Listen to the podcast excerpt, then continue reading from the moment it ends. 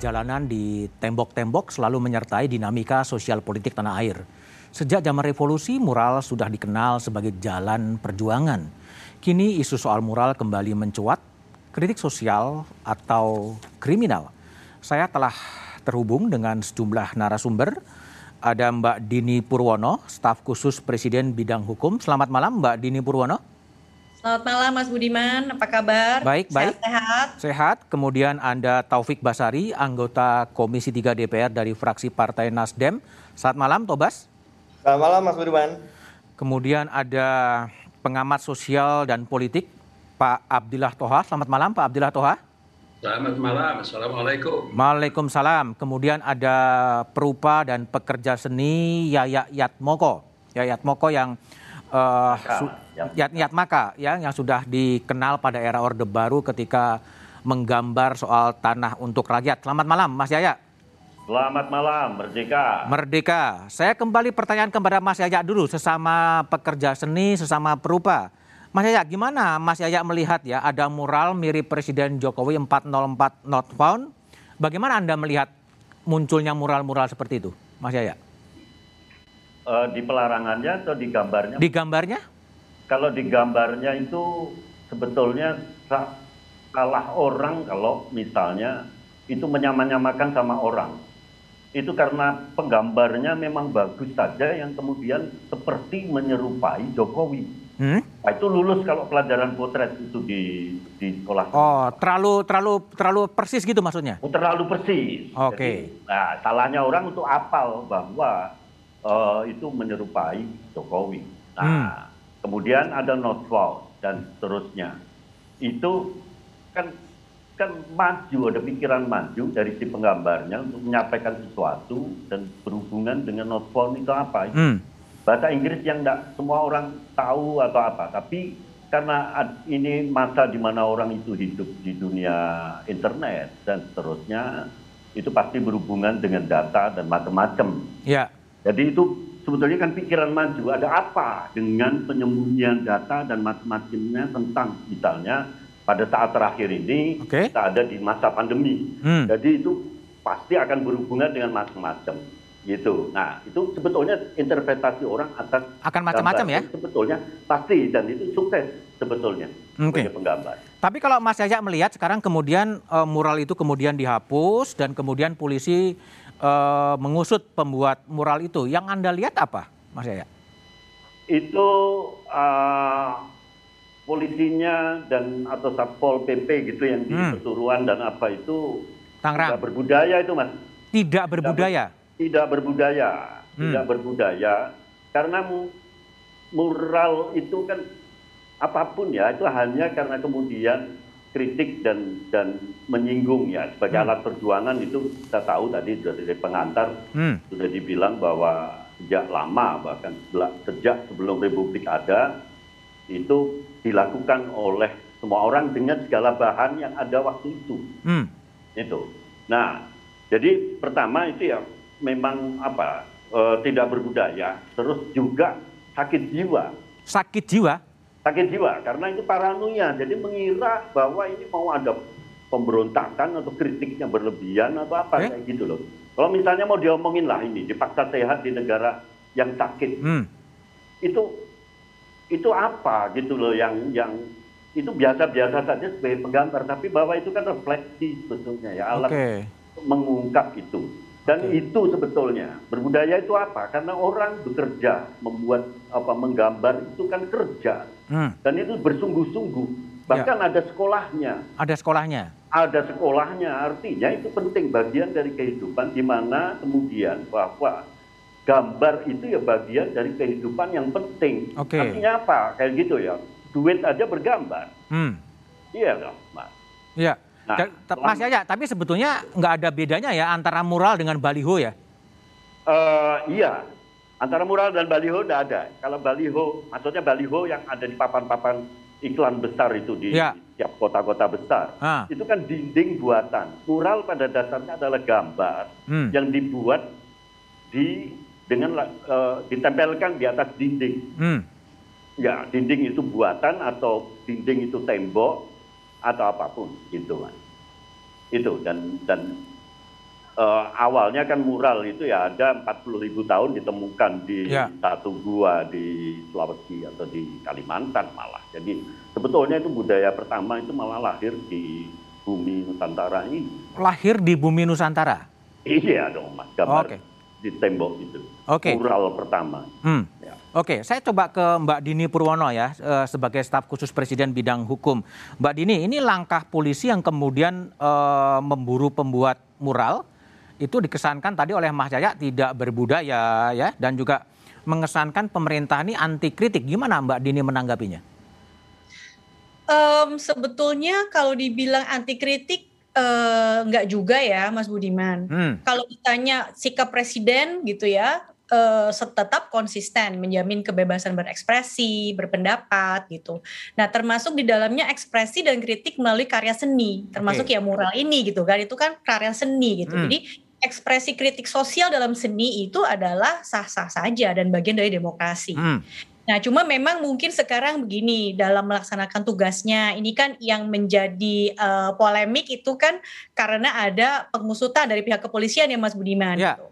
Cuma kalau kita lihat ya merupakan suatu hal wajar lah ya bagi pihak kepolisian untuk melakukan penyelidikan. Oke. Okay. Karena kan penyelidikan itu sebetulnya hanya mau mencari tahu gitu kan apakah oh. Itu terjadi suatu peristiwa pidana atau tidak gitu. Hmm. Biasanya memang kalau ada suatu hal yang terjadi dan kemudian menimbulkan kayak keresahan, kegaduhan masyarakat, itu kan kepolisian harus meresponi juga gitu hmm. kan. Kalau tidak respon nanti salah salah lagi gitu. Okay. Jadi dalam hal ini saya rasa uh, tidak terlalu masalah dan wajar saja kalau polisi melakukan penyelidikan gitu gitu ya. Okay. Sepanjang memang ini uh, dimaknai sebagai suatu prosedur biasa Mas Budiman gitu kan. Hmm. Hanya tadi saya bilang mencari tahu apakah terdapat suatu peristiwa pidana atau tidak. Jadi kalau misalnya ternyata nanti tidak ada unsur tindak pidana ya sewajarnya dan seharusnya penyelidikan tersebut dihentikan. Okay. Seperti Baik. itu. Baik, uh, Tobas. Jadi kalau Tobas lihat sebagai anggota DPR langkah yang dilakukan oleh kepolisian untuk mencari siapa yang menggambar mural ini sebagai langkah penyelidikan yang wajar-wajar saja atau sebagai tadi dikatakan agak tidak berbudaya atau memang cari aman lah supaya apa uh, apa uh, tidak terjadi stabil apa destabilisasi politik atau seperti apa gitu? Kalau menurut saya merupakan langkah yang tidak perlu dari pihak kepolisian. Tidak perlu ya? Tidak perlu. Kalau kita lihat temanya ini kan moral kritik sosial atau kriminal, hmm. saya bisa menjawab bahwa ini kritik sosial bukan okay. kriminal. Hmm. Kenapa? Karena uh, hukum pidana itu ditujukan untuk menghukum penjahat, orang yang melakukan kejahatan. Okay. Jadi di situ ada kejahatan.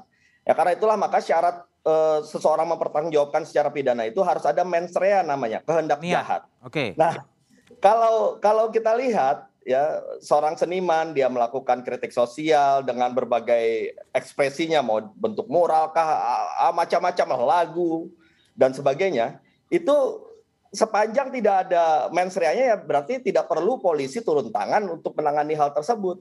Jadi anggap biasa-biasa saja sebagai bagian dari kehidupan demokrasi uh, itu yang harusnya dilakukan. Jadi kalau misalnya ini harus dipanggil eh, dan melakukan mungkin masih penyelidikan, menurut saya itu buang-buang energi lah. Masih banyak hal-hal yang bisa dilakukan oleh pihak kepolisian untuk melakukan tugasnya dalam hal menegakkan hukum. Ini jadi memang apa yang dilakukan oleh kepolisian ini mau menunjukkan bahwa dia sigap gitu atau apa? Nah menurut saya begini, ini kan kejadian mungkin tidak hanya sekali ini saja ya ada beberapa kejadian hmm. mungkin yang uh, dicatat yang akhirnya membuat orang akhirnya me melihat seolah-olah pemerintah itu anti kritik padahal tadi sudah disampaikan oleh Mbak Dini tidak sebenarnya Pak Presiden pun biasa-biasa saja Pak Presiden pun juga se sejauh ini kan sangat menyenangi seni mungkin saja uh, ada penghargaan terhadap seni-seni yang dilakukan oleh berbagai seniman. Oke. Okay. Ya, okay. Tapi begini, menurut saya uh, ada baiknya Pak Kapolri uh, dengan presisinya ini.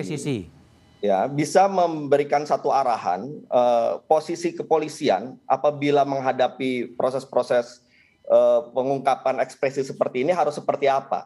Hmm. Sehingga pihak kepolisian di bawah itu paham bahwa untuk yang hal-hal seperti ini ya sudahlah tidak perlu harus uh, reaktif uh, dengan memanggil dengan melakukan tindakan-tindakan yang akhirnya malah merugikan pemerintah sendiri. Saya katakan pemanggilan ini merugikan ya, ya itu malah merugikan pemerintah. Akhirnya pemerintah kan yang dituduh hmm, bahwa seolah-olah uh, anti demokrasi dan sebagainya. Nah, jadi uh, justru kontraproduktif ya terhadap upaya kita untuk menjaga kepercayaan publik terhadap pemerintah. Oke, baik. Saya pindah ke Pak Abdillah Toha, seorang politisi senior ya.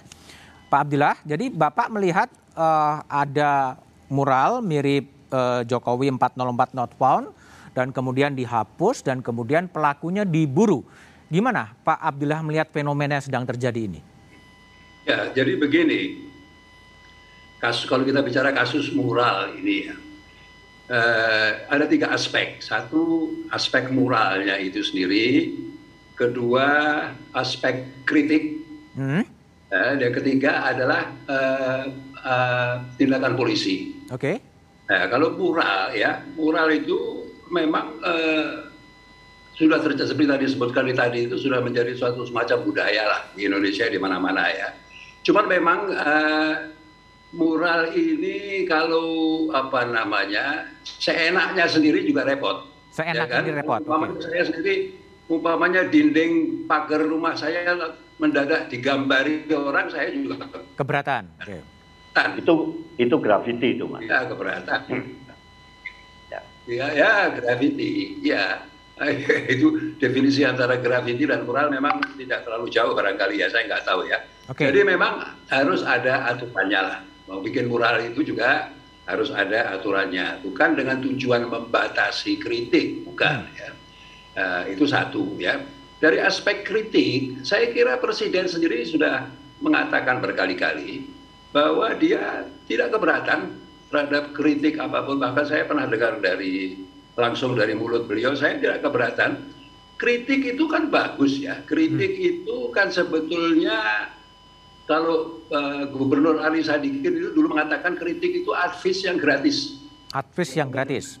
Iya, saya juga saya ini uh, termasuk dikenal sebagai pendukung fanatik Pak Jokowi. Ya. Di belakangan ini saya banyak kritik, hmm. terus terang. Ya, sebab saya ingin melihat Pak Jokowi itu sukses, hmm. bukan gagal. Nah, kalau sukses, ya itu harus dikasih tunjuk kalau dia salah jalannya menurut pendapat kita. Ya, ya kan? Pengkritik-pengkritik ini kan bisa juga dilihat sebagai gantinya belusuannya presiden. Gantinya belusuannya presiden. Oke. Okay. Ya, jadi presiden nggak usah belusukan kemari-kemari. Kita lah yang lihat ke sana kemari, kasih tahu presiden. Okay. Ya, ada yang nggak benar. Itu aspek kedua ya. Aspek ketiga polisi. Hmm. Nah, polisi ini menurut saya overacting. Overacting ya? Okay. Iya, berlebihan lah. Okay. Menggunakan istilah diburu. Hmm. Wah, sekali kan. Ya. Kritik itu aja diburu. Hmm. Memang eh, kalau khusus untuk kasus mural ini mungkin tidak begitu ya, tetapi memang benar ada pengkritik-pengkritik yang kalau bahasa Jawanya itu jelei. Gitu. Jelei ya? Jadi bukan mengeritik substansinya, hmm. mengeritik orangnya dan sebagainya. Mengira saya kan di Twitter itu, okay.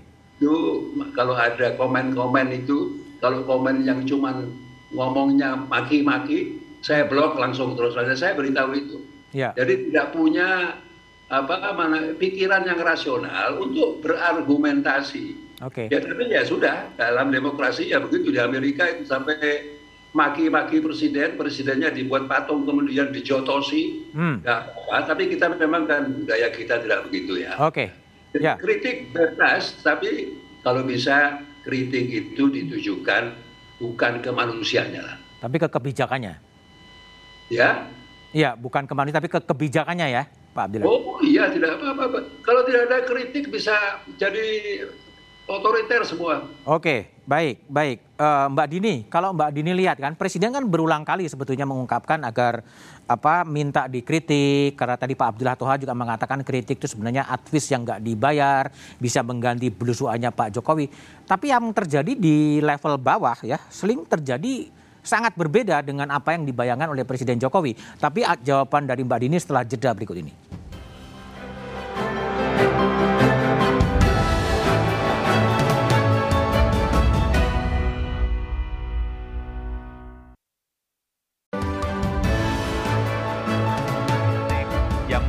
itu sangat penting dan selalu kita jawab dengan pemenuhan tanggung jawab sebagaimana yang diharapkan rakyat. Terima kasih untuk seluruh anak bangsa yang telah menjadi bagian dari warga negara yang aktif dan terus ikut membangun budaya demokrasi. Oke, Mbak Dini Purwono, tadi Presiden mengatakan kritik membangun itu sesuatu yang baik dan penting dan juga membangun budaya demokrasi. Mural yang terjadi di Tangerang itu bagian dari kritik yang membangun atau seperti apa, Mbak?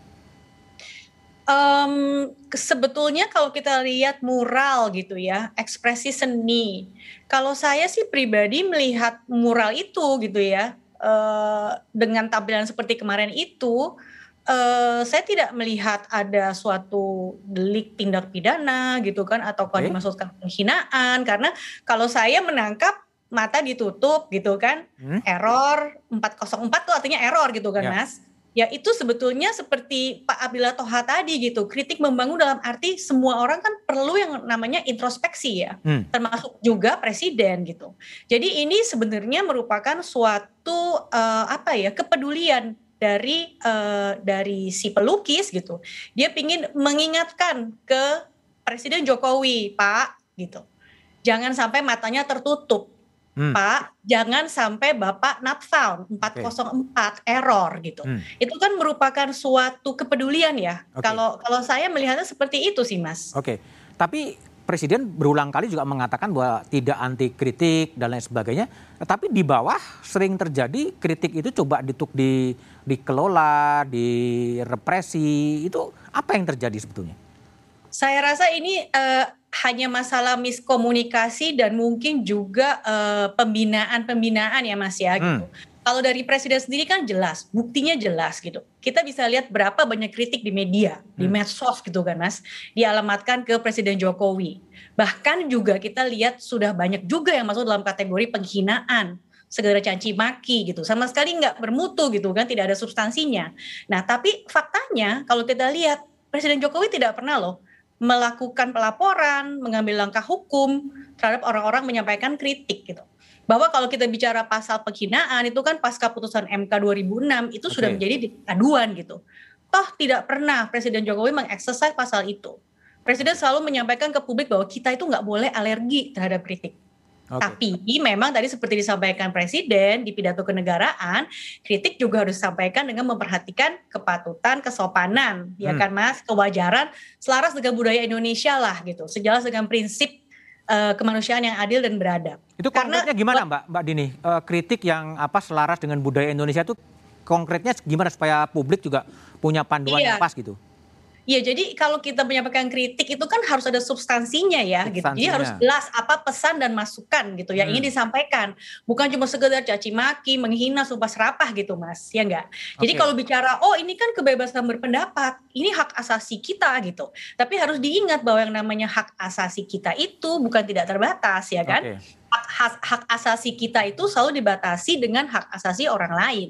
Jadi kita nggak bisa atas nama hak asasi, kebebasan berpendapat, lalu berbuat sewenang-wenang dan melanggar hak asasi orang lain. Oke, gitu. baik, baik, baik. Jadi memang uh, saya ingin tambahkan mas satu hal lagi, memang kritik itu harus berimbang ya. Jadi nggak hanya kritik ke presiden atau pemerintah, tapi juga dalam kesempatan ini ke aparat penegak hukum dan masyarakat gitu. Okay. Masyarakat kita harus belajar nih membedakan mana kritikan, mana hinaan, mana yang konstruktif, mana yang destruktif gitu. Oke, baik. Saya kembali ke Mas Yaya Yatmaka. Mas Yaya, jadi sekarang kan muncul lagi tuh mural kritik-kritik sosial yang dalam format mural atau dalam format meme gitu. Uh, terhadap kritik itu ditujukan kepada pemerintah. Apa yang Mas Yaya lihat dengan maraknya apa uh, mural-mural yang berisi substansinya adalah kritik terhadap terhadap apa pun lah pemerintah atau siapa apa pun juga gitu. Kalau sudah sampai ke seniman, Mas, seniman itu atau orang-orang seni itu kan ya orang-orang yang mau dibilang itu hidup tirakatan mas. Hidup tirakatan? Iya, iya toh mas, puasa. Hmm. itu malah ketika berkarya itu udah kayak sembayang mas. Hmm. Jadi sebetulnya kalau kemudian karya-karya mural apalagi yang dibikin bagus-bagus dan itu terjadi misalnya pada saat pemerintahan Megawati misalnya karena dia tidak suka pada satu gambar di Jakarta, kemudian hmm. memintakan kepada itu di acara resmi Jakart penuh dengan dengan ide. Nah itu kemudian karena dia tidak suka nonton gambarnya itu di Rasuna, Rasuna Said, Jalan Rasuna Said dan di apa di Jalan Gatot Subroto itu minta kepada Gubernur Setioso untuk menghapus semua hmm. yang dibuat oleh oleh para para pekerja seni di situ. Itu untuk kami itu sudah kalau kita mau tuntut balik itu kejahatan kemanusiaan. Kejahatan kemanusiaan. Iya mas, karena kita itu total ya kalau gambar itu. Hmm. Kita sungguh-sungguh hmm. gitu. Nah jadi sebetulnya kalau kemudian muncul kritik lewat gambar yang digarap dengan serius, apalagi api sampai menyerupai orang-orang tertentu, itu sebetulnya apa? Kalau misalnya grafiti dengan tulisan-tulisan dan, dan macam-macamnya itu itu uh, masih masih apa? Masih bisa lah diterima karena itu kerja cepat. Hmm. Tapi kalau gambar itu ya pasti api-api. Hmm. Ya, kalau misalnya itu dilakukan seperti semacam uh, para pelaku grafiti, ya, terus itu pasti cepat dan apa-apa. Itu juga menunjukkan bahwa polisi tidak kerja itu karena mereka mestinya kan apa berpatroli dan macam-macam. Berarti tidak ada patroli. Oh itu okay. kesempatan untuk para pelaku grafiti itu untuk melakukan dengan cepat apa pun dan itu tidak ada izin kalau udah kayak gitu itu dan ketika kritik jadi itu sebetulnya suara rakyat suara rakyat ya betul suara hmm. rakyat Fox hmm. Populi Fox Day suara rakyat suara Tuhan hmm. tapi ada yang keberatan Mas Yaya keberatan soal lain Mas hmm. itu interpretasi tadi oh, okay. soal bagaimana menginterpretasikan antara susunan kata-kata yang ngomong Tuhan aku lapar kok terus jadi apa ini urusannya dia sambat sama Gusti Allah kok. Hmm. Tiba-tiba polisi punya urusan dan menghapus hmm. menjadi tukang cat gitu loh. Oh. Dan itu kan malah kita harusnya kita menuntut kepada kepada polisi untuk belajar ngecat. Supaya tidak menjadi pelaku pengotoran hmm. ruang publik. Oke. Okay. Itu kan malah jadi kotor. Oke. Okay. Kita itu sudah membuat yang bagus, orang yang orang yang yang api gitu kan itu. Oke, baik. Saya kembali ke Tobas. Tobas sebagai anggota DPR. Bung Tobas, ini kalau kembali kepada yang di Tangerang yang apa 404 not found itu, apakah memang karena konstruksi berpikir presiden sebagai kepala negara, simbol negara yang uh, apa nggak nggak nggak bisa dikritik atau gimana sih sebetulnya? Ya, saya mau menggarisbawahi pidato Presiden dan apa yang tadi disampaikan oleh Mbak Dini, uh, mewakili tadi pihak istana. Kalau kita anggap sebagai satu pernyataan resmi kan clear. Hmm. Sebenarnya Pak Presiden dan pihak istana sendiri sikapnya adalah tidak mempermasalahkan hal ini.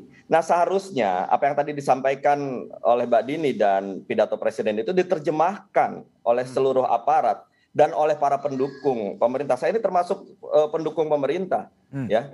Diterjemahkan bahwa terhadap ekspresi-ekspresi, uh, terhadap uh, kritikan-kritikan, ya sikapnya jangan overreaktif. Ya sikapnya biasa-biasa saja melihat itu bagian dari demokrasi. Kan itu yang disampaikan oleh Pak Presiden dan itu juga yang disampaikan oleh pihak istana. Nah, jadi jangan kemudian apa yang disampaikan oleh pihak istana, disampaikan oleh Presiden diterjemahkan berbeda oleh aparat-aparat uh, kita, hmm. bahkan termasuk juga oleh para pendukung-pendukung uh, pemerintah. Saya dalam kesempatan ini justru ingin mengingatkan kalau sikap dari pendukung pemerintah seperti ini terus, sekali lagi itu akan merugikan pemerintah. Merugikan ya, pemerintah orang, ya?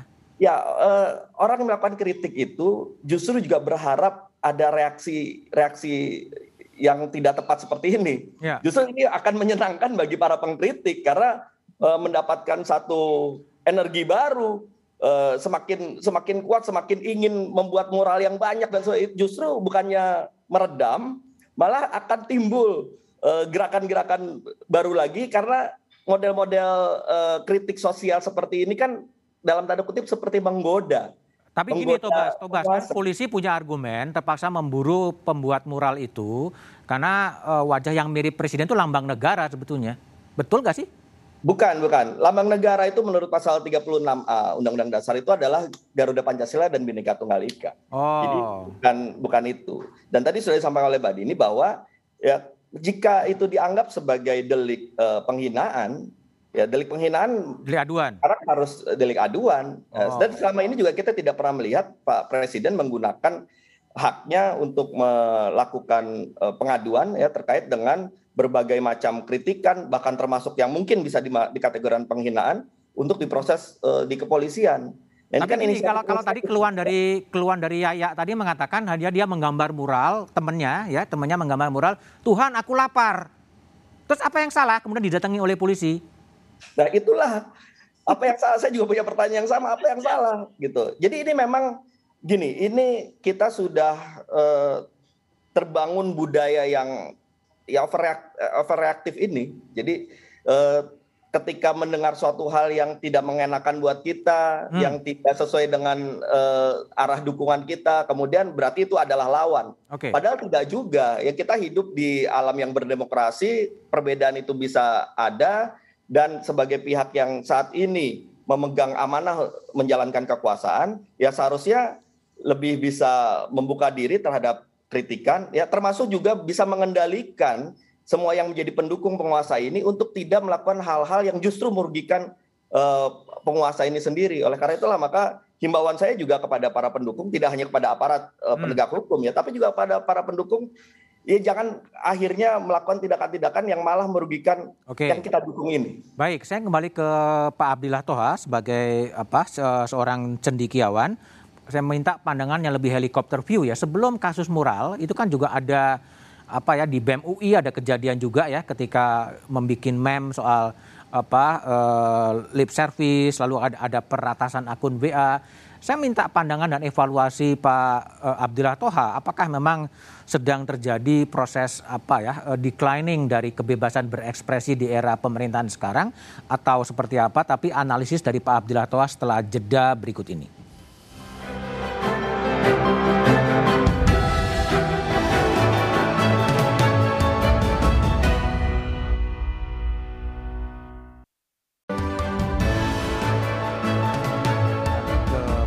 Abdillah Toha. Pak Abdillah, jadi bagaimana Pak Abdillah melihat soal kebebasan berekspresi di era pemerintahan sekarang? Apakah memang ada hambatan atau tetap bebas sebebas-bebasnya atau gimana Pak Abdillah? Ya begini, uh, saya akan menjawab pertanyaan ini uh, sambil mengomentari apa yang disampaikan oleh Presiden di MPR dan Mbak Dini tadi. Dengan segala hormat, saya tidak sependapat kalau dikatakan kritik itu harus membangun. Hmm. Membangun itu gimana? Maksudnya apa? Jadi setiap kritik itu harus apa? Ada harus ada solusinya. Tidak harus. Kritik ya kritik menunjukkan ada kesalahan yang harus diperbaiki. Tidak perlu. Ini kan seperti zaman Soeharto dulu. Hmm. Kritik dimatikan, terus ngomongnya ya itu sama persis. Kritik itu tidak boleh ini, Anda harus kritik membangun tidak bisa begitu. Boleh kritik, ya, tidak ada masalah. Justru kritik itu menunjukkan, memberitahu kepada presiden ada yang nggak beres nih loh. Hmm. Bansosnya nggak sampai. Lalu sisi membangunnya apa? Sisi membangunnya ya harus disampaikan pada penerima, ya kan? Tidak perlu kita mengatakan kritik harus membangun. Itu yang pertama, ya. Yang kedua adalah saya sudah terlalu sering mendengar bahwa presiden ini tidak boleh ikut campur di dalam proses hukum. Ya. Juga sering dikatakan oleh Menko Polhukam kawan saya Pak, Pak Mahfud. Hmm. Iya. Apa benar itu? Kalau itu sudah di tangan hakim, memang presiden tidak bisa ikut campur. Tapi kalau itu masih di tangan jaksa, polisi, masih di tangan polisi, itu mereka kan anak buah presiden ya kan? Jaksa itu mengajukan tuntutan itu tuntutan apa? Tuntutan atas nama rakyat. Rakyat diwakili oleh siapa? Oleh presiden. Ya kan? Ya. Polisi bertindak atas nama siapa? Atas nama presiden. Jadi kalau polisinya tidak benar atau jaksanya tidak benar, jangan bilang, wah itu masalah hukum, kita hmm. nggak boleh ikut campur. Tidak begitu, dijewer. Ya ya jaksa agungnya dijewer, kapolrinya dijewer kalau perlu ya. Jangan menggunakan kata-kata itu. Tidak bisa. Nah, kebebasan berekspresi ini di Indonesia memang banyak mengatakan menurun. Hmm. Ya, kalau kita lihat juga indeks demokrasi, laporan indeks demokrasi belakangan ini dikatakan Indonesia sangat menurun. Ya.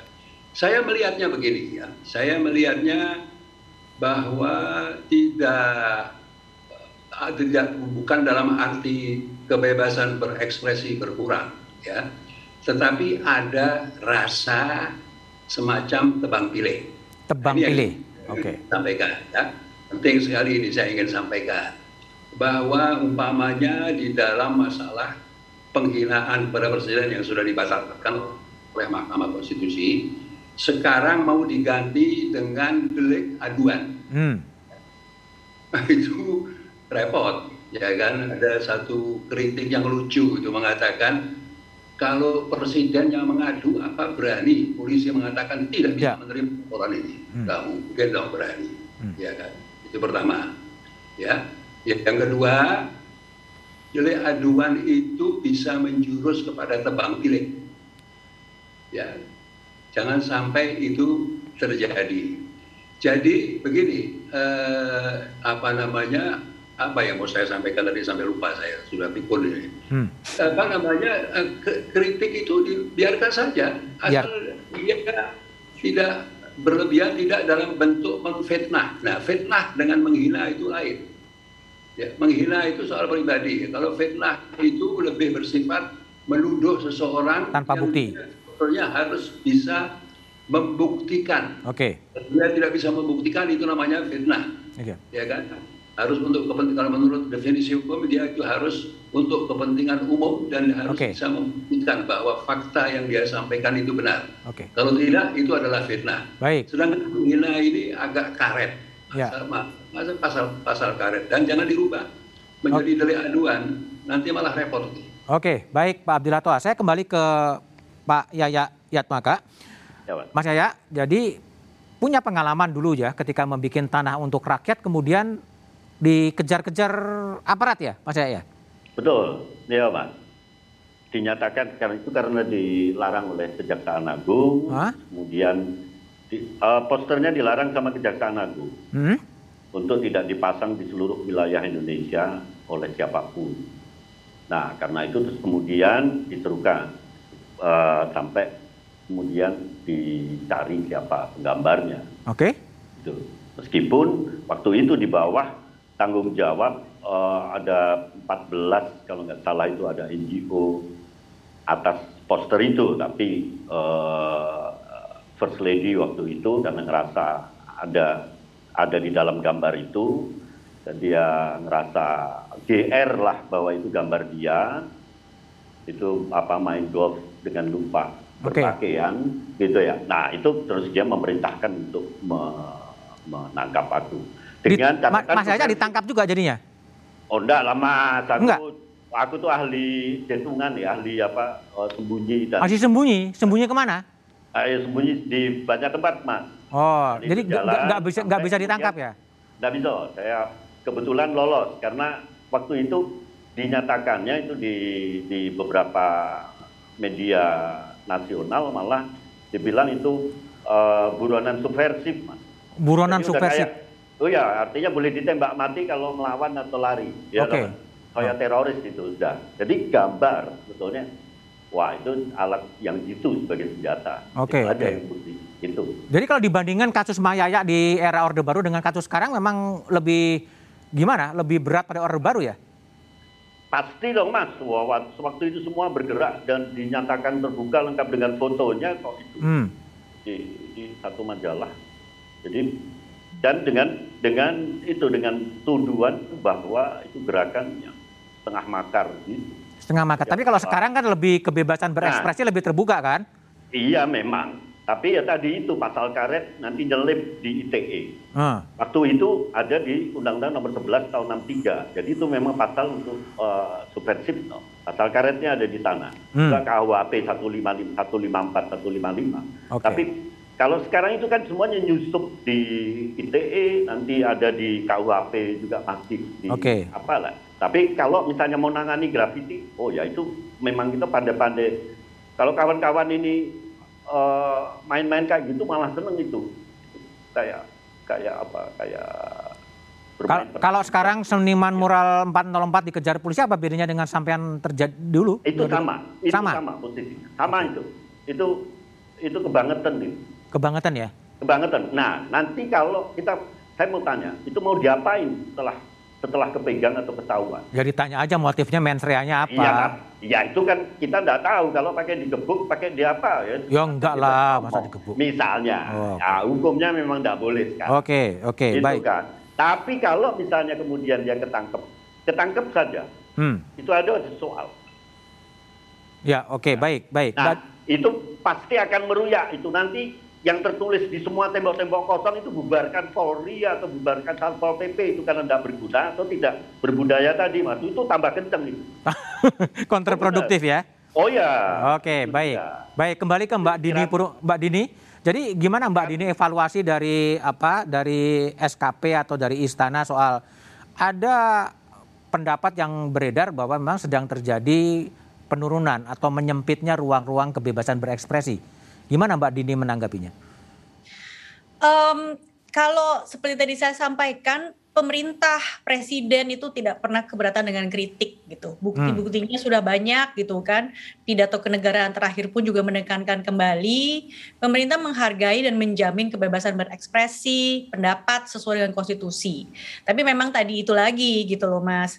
Yang namanya apa kritik mungkin saya tadi mau meluruskan sedikit ya Pak Abdillah Toha maksud saya ini mungkin cuma masalah diksi aja sih gitu. Kalau kita bicara kritik yang konstruktif bukan berarti yang bagus-bagus cuma muji-muji enggak gitu. Tapi kritik yang sifatnya memang tujuannya baik. Yang tadi itu yang Pak Tobas uh, Mas Tobas bilang uh, mens rea, nggak ada mens rea gitu. Kritik itu disampaikan, tapi tujuannya baik ya gitu. Kalau kritik destruktif itu kan tujuannya negatif gitu kan, hanya untuk menghancurkan, nggak okay. ada niat baik gitu. Oke okay, baik, oke okay, silakan.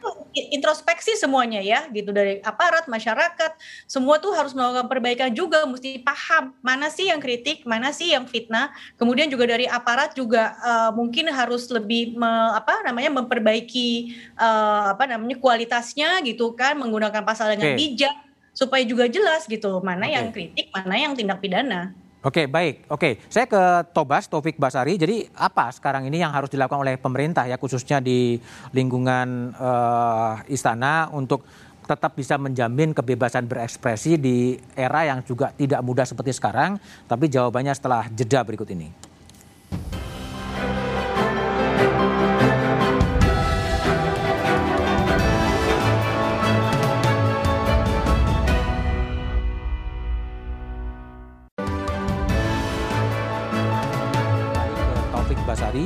Anggota Komisi 3 dari fraksi Partai Nasdem.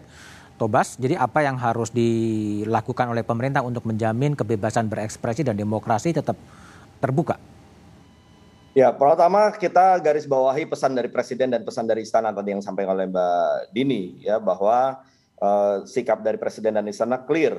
Hmm kritik itu merupakan suatu hal yang biasa ya dan e, pemerintah atau presiden tidak bereaksi berlebihan terhadap itu dan itu harus diterjemahkan dengan baik, diadopsi dengan baik oleh seluruh pihak. Nah, oleh karena itu maka yang pertama menurut saya ajakan ini e, hormati e, setiap perbedaan pendapat yang ada.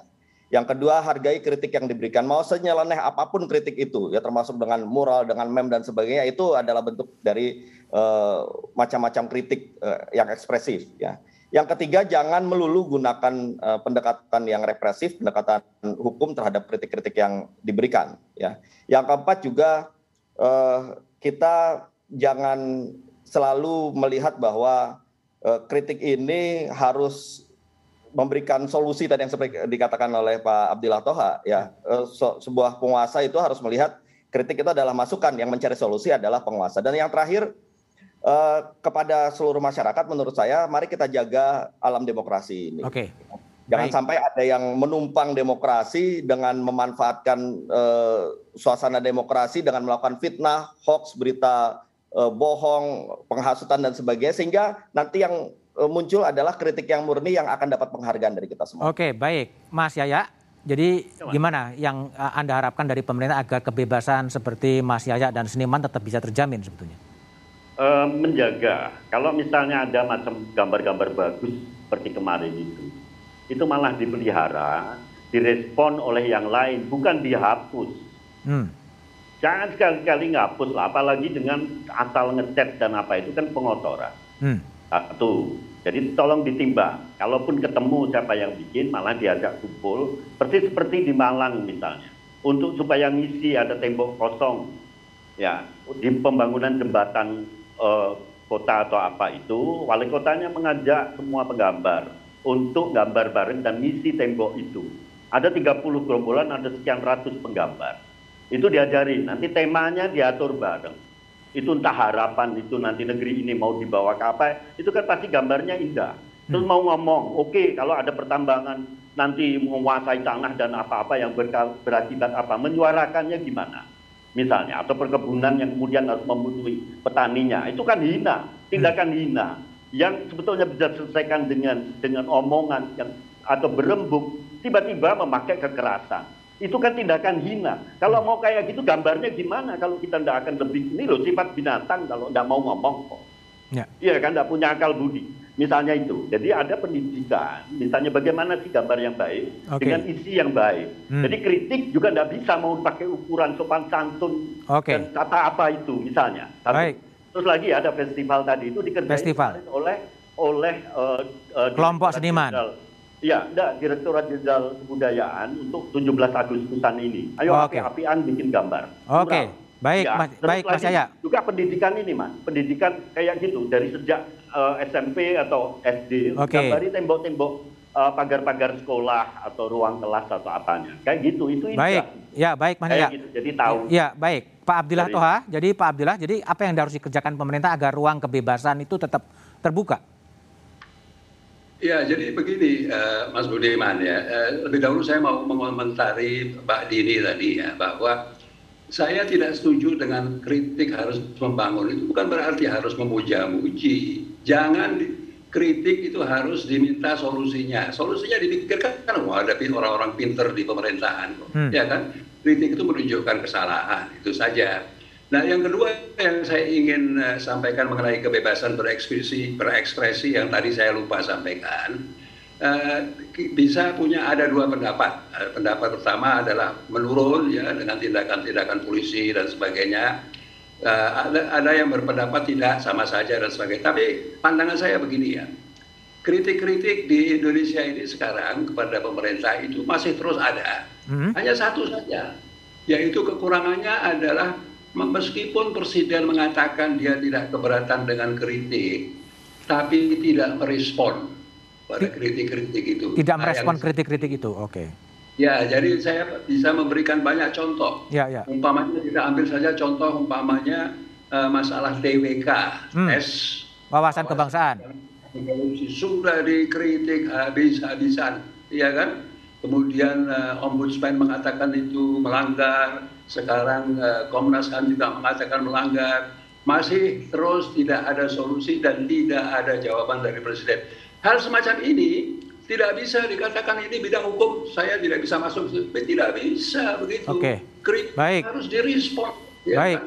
nah itu eh, itu yang sebetulnya kekurangannya ya kalau tidak kalau tidak saya khawatir terus terang Mas Budiman ya bahwa salah satu legacy dari Presiden Jokowi ini adalah melumpuhkan KPK padahal korupsi ini adalah masalah terbesar di negeri ini yang sampai sekarang bukannya menurun tapi malah naik. Saya bisa berikan ratusan. Oke, baik, baik, Pak Abdillah. Oke, Mbak Dini Purwono, silakan. Direspon apa yang akan di apa dilakukan pemerintah untuk menanggapi kebebasan berekspresi tetap hidup subur di negara demokrasi ini? Ya, Mas Budiman. Tadi uh, saya ingin tambahkan sedikit mungkin ya di sini dalam kesempatan ini uh, karena ada satu isu mengenai pertanyaan presiden itu lambang simbol negara atau bukan sudah dijelaskan oleh tadi Mas Tobas tapi saya ingin menyampaikan di sini supaya masyarakat juga paham ya bahwa yang dikatakan empat simbol identitas bangsa NKRI itu adalah sal merah putih bahasa Indonesia Garuda Pancasila dengan semuanya bineka tunggal ika dan lagu kebangsaan Indonesia Raya. Jadi kalau bicara simbol yang itu gitu loh supaya semuanya juga paham. Nah terkait dengan pertanyaan Mas Buiman tadi apa yang harus dilakukan pemerintah? Uh, pastinya ini kan menjadi salah satu evaluasi ya saya percaya bahwa menjadi bagian evaluasi oleh Presiden terhadap kinerja uh, kepolisian bahwa pemerintah sekali lagi melindungi hak kebebasan berekspresi dan uh, aparat harus juga memperbaiki diri untuk bisa menggunakan pasal dengan bijak. Tapi masyarakat juga harus harus bijak nih menyampaikan kritik. Kritik okay. juga harus konstitusional gitu kan. Jangan sampai kritik itu malah menjadi peristiwa pidana. Begitu Mas Budiman. Oke, baik. Terima kasih Mbak Dini, uh, Tobas, Pak Yaya dan Pak Abdillah Toha pesan-pesan mural di tembok bisa saja merupakan ekspresi kegelisahan rakyat. Kegelisahan itu tidak perlu dihapus atau malah dirobohkan. Seorang pemimpin justru perlu mendengarkan kegelisahan rakyat. Mendengar suara rakyat dan melaksanakannya adalah salah satu jalan demokrasi. Kemerdekaan itu termasuk kebebasan berekspresi. Demikian satu meja di forum malam ini. Tetap patuhi protokol kesehatan dengan mencuci tangan, menggunakan masker, dan hindari kerumunan. Selamat malam dan terima kasih.